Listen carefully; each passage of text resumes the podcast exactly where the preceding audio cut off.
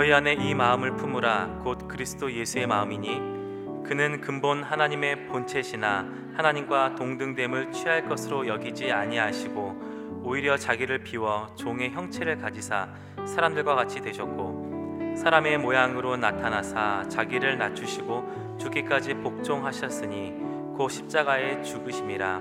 이러므로 하나님이 그를 지극히 높여 모든 이름 위에 뛰어난 이름을 주사 하늘에 있는 자들과 땅에 있는 자들과 땅 아래에 있는 자들로 모든 무릎에 예수의 이름에 꿇게 하시고. 함께 하겠습니다. 모든 입으로 예수 그리스도를 주라 시인하여 하나님 아버지께 영광을 돌리게 하셨느니라. 아멘. 어, 대강절 첫 주 우리 소망의 첫 번째 에, 초의 점화가 되었습니다. 예수님을 생각하는 시간이 되었으면 좋겠고요. 그래서 사 주 동안 예수님에 대해서 어, 말씀을 나누려고 하고 어, 오늘은 역사의 중심 예수라는 제목으로 말씀을 나누려고 그럽니다.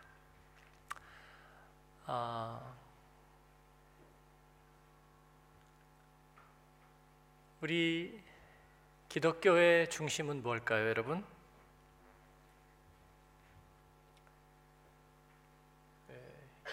이걸 좀 주세요. 없어요. 네. 기독교의 중심은 뭘까요? 네? 성경? 네. 성경 중심이죠. 있는 대로 막 얘기해 보세요. 뭐 예수님, 네? 구원, 그리고 교회. 기독교 역사, 교회 역사 어, 분리시켜서 생각할 수 있나요? 또 찬양, 기도, 명상 어, 또 뭘까요? 어, 많은 게 있겠죠? 많은 게 있습니다. 어, 종교의 핵심에는 뭐가 있을까요? 경전이 있죠. 물론 그 종교를 처음에 시작한 아, 창시자가 있겠고요. 그리고 어, 경전이 있고 또 경전을 통해서 그것이 발전돼 가는 역사가 있겠죠. 예, 교리의 역사 또 그리고 뭐 사당, 신전 또 교회가 있겠죠.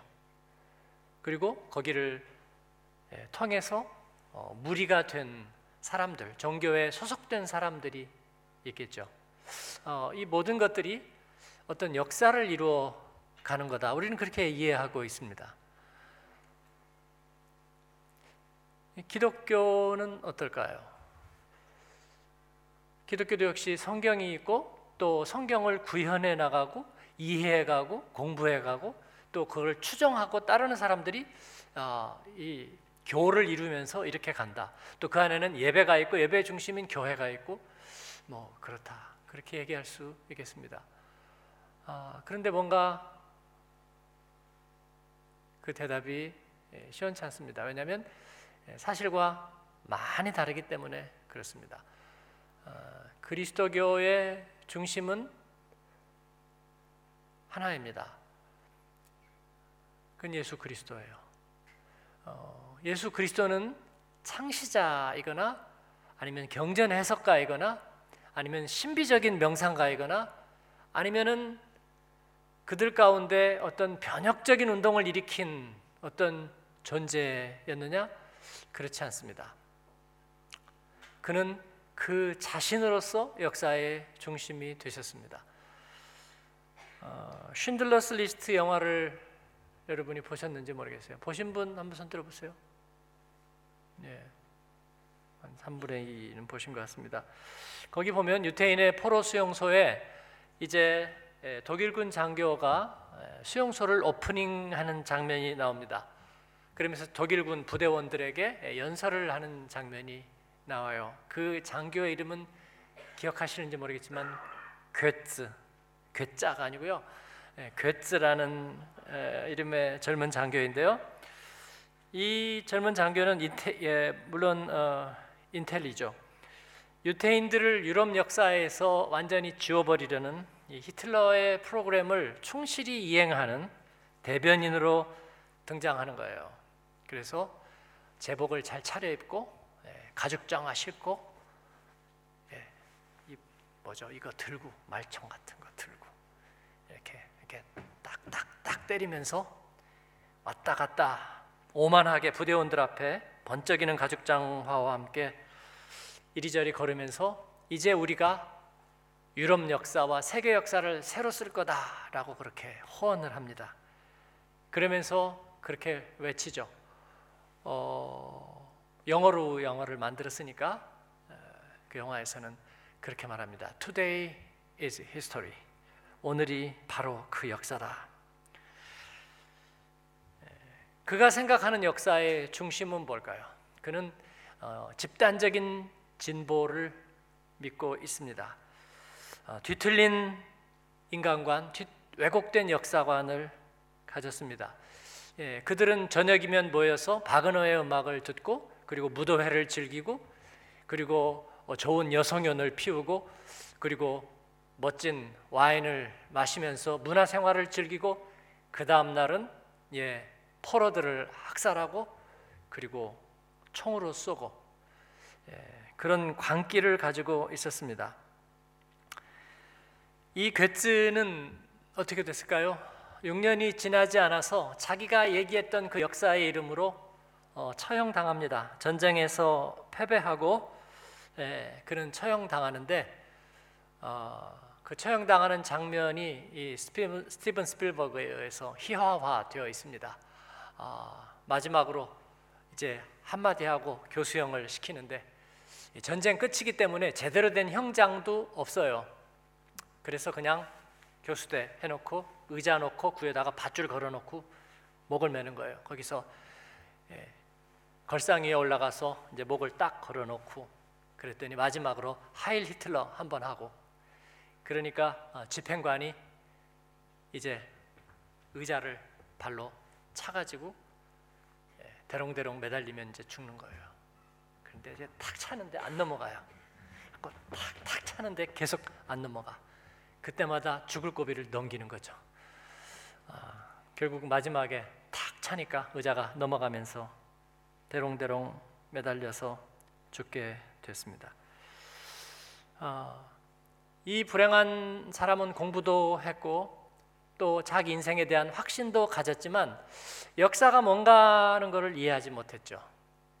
역사의 중심이 뭐라는 것을 이해하지 못했습니다. 아마 그는 역사란 힘을 가진 이들에 의해서 정화되어 가고 진보되어 가고 그리고 새롭게 써져 가는 거라고 생각했는지 모르겠습니다.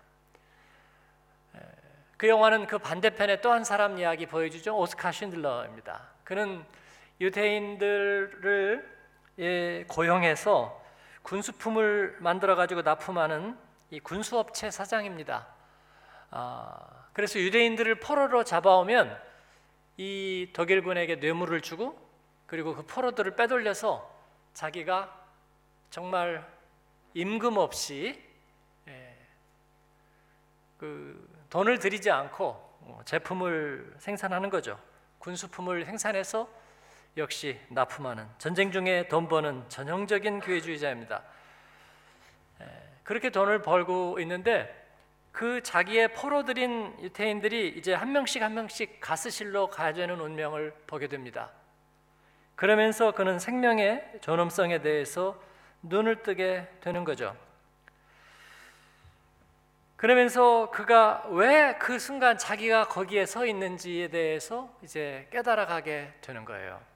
그러면서 그는 자기의 재산을 내놓으면서 뇌물로 포로들을 받고 뇌물로 다시 자기가 돈을 벌었던 그 돈을 다시 내놓습니다. 이번에는 예, 밑빠진 독에 물 붓기, 다시 돌아오지 않는, 회수되지 않는 투자입니다. 그러나 그 회수되지 않는 투자를 통해서 생명을 사는 거죠.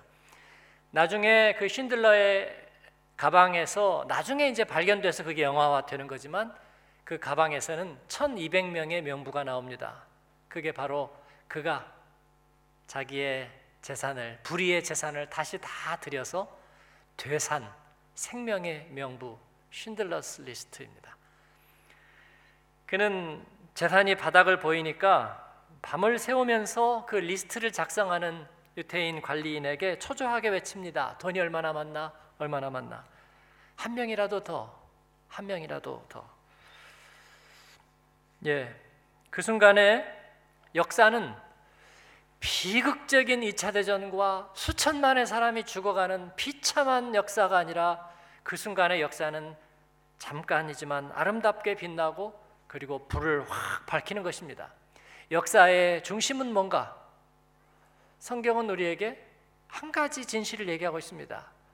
역사의 중심은 생명 구원의 하나님, 하나님이 기뻐하시는 생명 구원이 역사의 중심이라는 거죠. 오스카 쉰들러는 전쟁이 끝나고 파산합니다. 파산해버리지만 그가 생명을 구원한 대가는 영원히 남아있습니다. 예, 그는 보상받지 못했습니다. 그러나 역사는 퇴보했나요? 퇴보하지 않았습니다. 그는 파산했지만 퇴보했나요? 퇴보하지 않았습니다. 그의 구원을 경험했던 유대인들은 영원토록 그의 이름을 기억합니다. 그리고 구원의 의미를 알게 되는 것입니다. 역사의 중심은 뭘까? 생명 구원입니다. 그리고 그 생명 구원은 어떤 기계적인 과정을 통해서가 아니라 이를 이루실 수 있는 한 분으로부터 시작됩니다. 기독교의 역사 그리고 기독교의 중심은 예수 그리스도 그 한 분의 인격, 그 한 분의 삶에 다 집중이 되어 있습니다.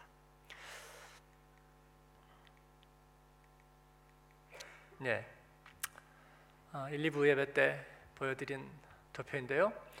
어, 성경 속에서 예수님은 이 묘한 존재입니다. 그는 교육받은 경력이 없고요. 그 다음에 일단 직위가 없었습니다. 그리고 역할이 없었습니다. 어, 성경에서 예수님이 회당에 가서 말씀을 전하고 가르치시니까 예수님이 뭔가 어떤 사제라든지 제사장의 직분을 갖고 있었지 않았을까? 그런데 예수님은 그런 걸 갖지 않았습니다. 그걸 가진 사람들을 우리는 성경에서 사두개인들이라고 얘기합니다. 그들은 사제였고 그리고 공식적인 권한을 가지고 있는 기득권이었습니다. 그런데 예수님이 보시기에 그들은 굉장히 현실적이고 세상적이었어요. 그들은 부활과 영을 믿지 않았습니다. 그리고 보이는 관계들 속에 있었고 명색적으로 종교인이었습니다. 예수님은 그들 가운데 계시지 않았고 예수님은 말씀을 가르쳤기 때문에 랍비인가? 아니요, 랍비들은 율법주의자였습니다. 그들의 삶 속에 율법의 울타리들을 쳐놓고 그 안에서 절충과 타협을 하는 것입니다. 어, 예를 들어서 그런 거죠. 예, 오십 킬로미터 전인데 예, 톨러런스 범위가 예를 들어서 오십삼 킬로미터다 그러면 오십삼 킬로미터에다가 맞춰놓는 거예요. 예, 이것이 이 법과의 타협입니다. 이 바리새인들은 늘 법대로 해라고 말하지만 사실은 그렇게 자기들의 삶을 타협해 가고 있는 거예요. 당연히 그들에게 진리가 날 수 없고 그들 안에 생명구원? 그게 뭔데요? 예, 그런 일은 일어날 수가 없는 겁니다. 그러면 예수님은 혁명가였는가? 그렇지 않습니다. 예수님은 예언적인 발언을 하시고 그리고 성전에서 장사하는 사람들의 상을 뒤집어 엎고 아 그래서 그는 급진적인 개혁가, 레포미스트인가? 그렇지 않았습니다. 그들과 마음을 같이 하지 않으셨어요. 그는 폭력을 원하시지도 않았고 그리고 체제의 부정이나 전복을 생각하지도 않으셨습니다. 노예 제도를 뒤집어 엎으려는 생각도 하지 않으셨어요. 그렇다면 도대체 뭘까? 그는 금욕적인 수도사, 고행자, 그런 수행자였는가? 그렇지 않습니다. 예수님은 삼 년여 공생애를 하면서 금식이나 금욕을 해보신 적이 없습니다. 사람들 가운데 있었고 그들과 함께 먹고 마셨고 그리고 그들 곁에 가는 것을 기뻐하고 즐거워했습니다. 그러면 무엇인가? 그는 신비주의자인가? 병을 고치셨지만 그는 신비주의자가 아니었습니다. 왜냐하면 자기에게 오는 침 한 번 피할 수 없었고요. 그리고 뺨을 때리는 것도 피하지 않았습니다. 그리고 십자가에서 고스란히 무기력하게 처형을 당했습니다. 그는 장수했는가? 아니요. 삼십 대 초반의 나이로 결혼하지 않고 젊은이로서 세상을 떠났고, 그는 인기를 누렸는가? 제자들에게 배신과 배반을 경험했고, 그리고 대적자들에게 온갖 굴욕을 당하면서 처형당했습니다. 도대체 그는 누구인가? 그런데 어떻게 그가 역사의 중심인가? 기독교 경전이 아니라, 기독교 역사가 아니라, 기독교의 페이스 앤 오더, 신앙과 직제가 아니라, 교회, 교회와 교회의 역사가 아니라, 어떻게 기독교의 이천 년의 역사가 그 나사렛 예수, 그 그리스도 한 사람의 삶에 집중되어 있느냐? 여러분, 그 의미가 뭘까요? 그래서 저는 예수님을 알고 예수님을 믿고 난 다음에 저는 종교인이라 부르지 않습니다. 제가 종교인이라고 저를 부른다면 저는 아마 이런 사두개인이거나, 아니면 율법을 연구하는 율법주의자이거나, 아니면 종교를 통한 어떤 사회개혁이나 현실개혁을 꿈꾸는 어떤 급진적인 사상가이거나, 그게 아니라면 수도사이거나, 음? 뭐 색즉시공 공즉시색, 뭐 도가도 비상도, 뭐 그런 거, 예. 아니면 도노돈수 도노점수, 뭐 그렇게 얘기하는. 예수님은 그들과 구별되었습니다. 거대 종교와도 예수님은 구별되었습니다. 유대교는 예수님을 영접하지 않기 때문에 모세를 예언자의 모델로 생각하고, 그리고 민족 지도자로 추앙합니다. 예수님은 민족 지도자 아니었습니다. 그는 망명정부를 만드신 적도 없고요. 그리고 반체제 운동에 어떤 이념을 제시한 적도 없으십니다. 마호메트처럼 사령관 정치가 아니었습니다. 마호메트는 종교적인 세계 정복을 꿈꾸고, 그리고 신정국가를 이상으로 두었습니다. 그는 예언자의 마지막 끝판왕이었죠. 그들은 그렇게 믿고 있습니다.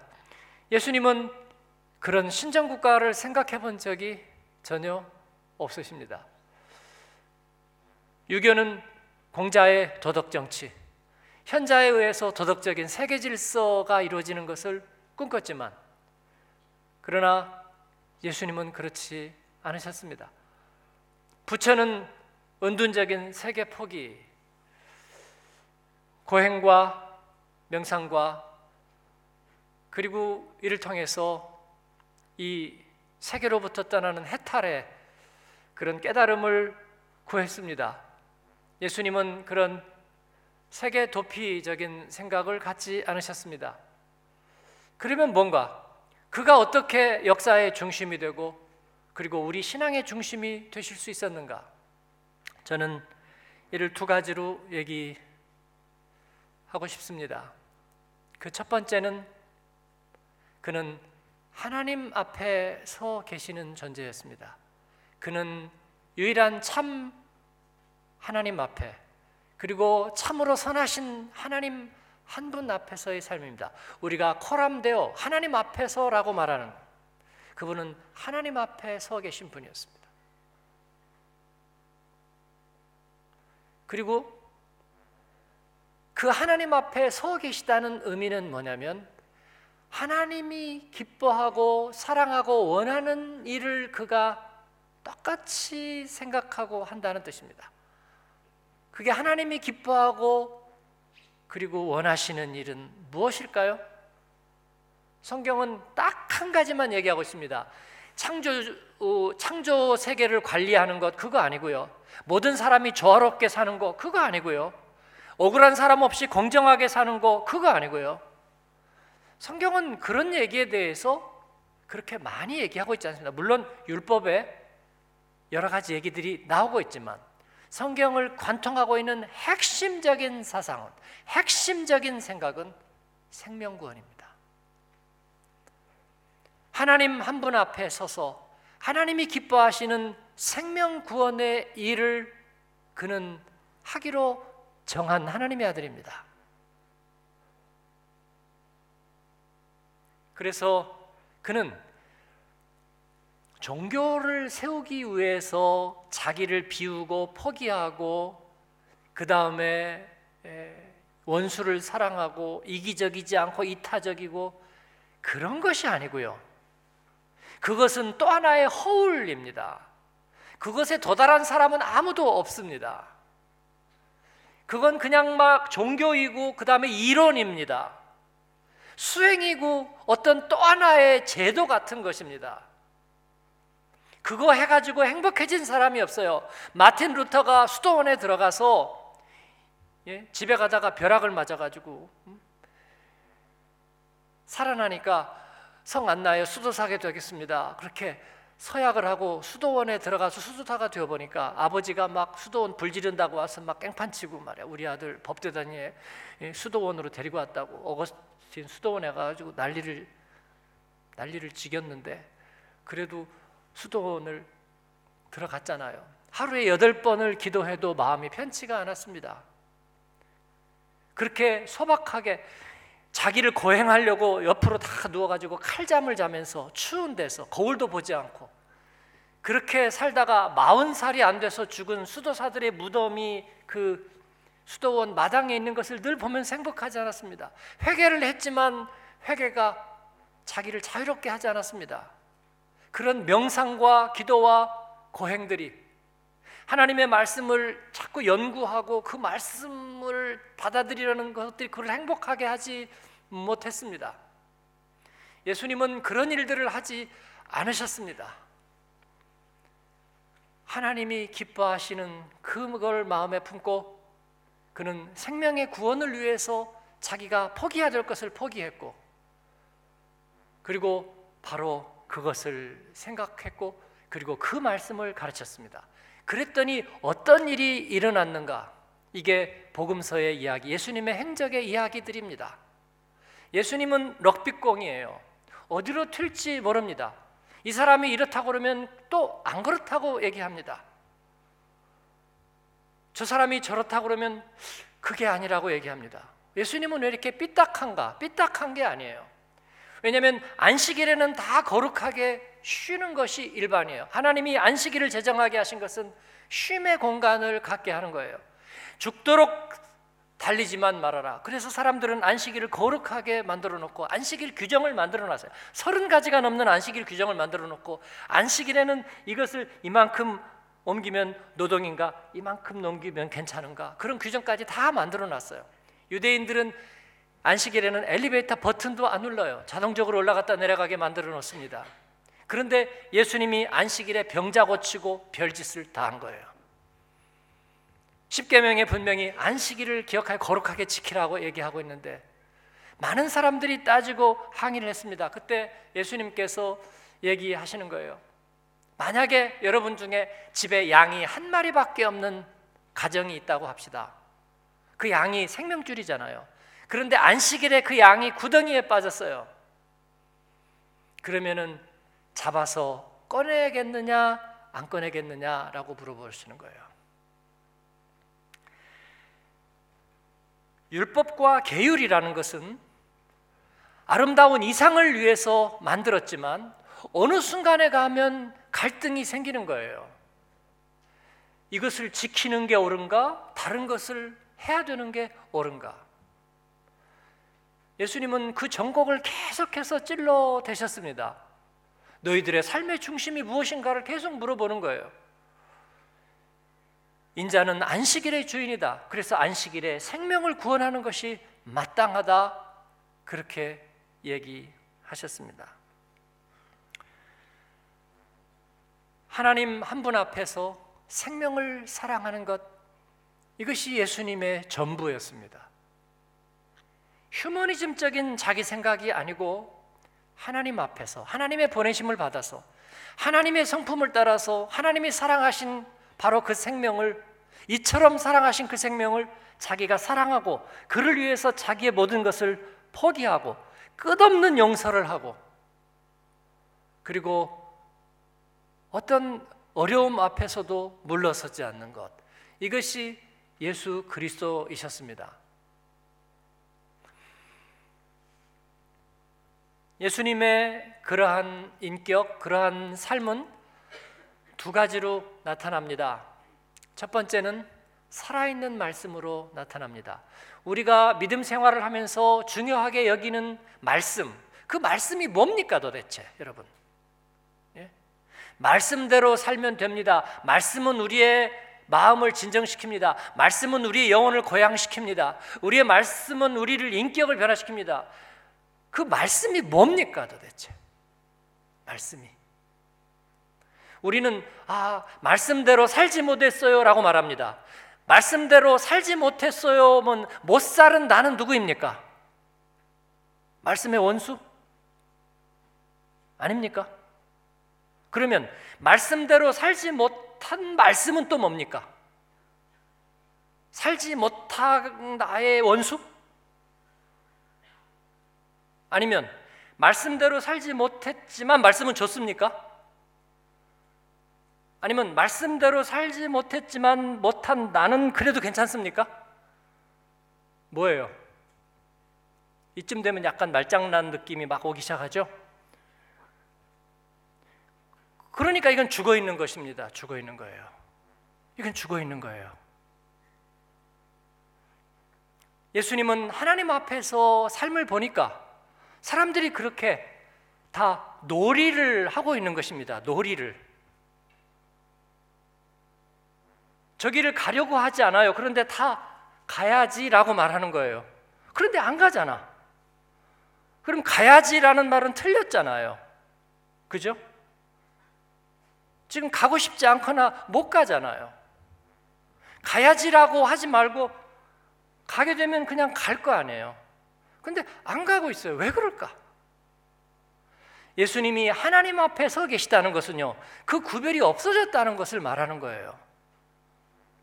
그래서 그분에게 우리는 죄를 지어서 마음속에 죄의식이 있는 것과 몸이 아픈 것은 다르게 생각합니다. 예수님이 보시기에 그건 다르지가 않았어요. 영혼육이 같은 우리 인격체, 같은 인생이에요. 그래서 예수님은 그걸 혼용해서 사용하셔서 어떨 때는 네 병이 나았으니 이제 자리를 들고 일어나 가라 그렇게 얘기하시기도 하고요. 어떨 때는 네 죄가 사해졌느니라 얘기하기도 하셨어요. 아 이게 무슨 말이지? 죄가 사해졌다는 말은 뭐고 병자가 왔는데. 그러니까 우리 교회 의사 선생님들이 어느 날 이제 치료하고 아 다 됐으니까 가세요. 어 이제 아프지 마세요. 그렇게 얘기 안 하고 어느 날 갑자기 자 가서 이제는 죄 짓지 마세요. 어 이건 뭐지? 예수님은 그 두 가지가 같은 의미였습니다. 농사를 짓는 것과 하나님의 영광을 위해서 사는 것은 아주 똑같은 일이었습니다. 이를 실천한 사람이 있습니다. 대천덕 신부죠. 그분은 예수원에서 노동을 했거든요. 예. 젊은이들을 데려다가 폐결핵 환자들, 낙심한 젊은이들 데려다가 거기에서 같이 공동생활하면서 노동의 의미를 가르치고 그리고 기도를 가르쳤습니다. 그러면서 그는 노동은 기도다, 기도는 노동이다 그랬어요. 그건 뭐냐면 기도를 힘들게 노동처럼 한다는 의미가 아니라 노동하고 있는 것이 바로 기도라는 거고요. 기도하고 있는 것이 바로 노동이 똑같아, 둘 똑같았어요.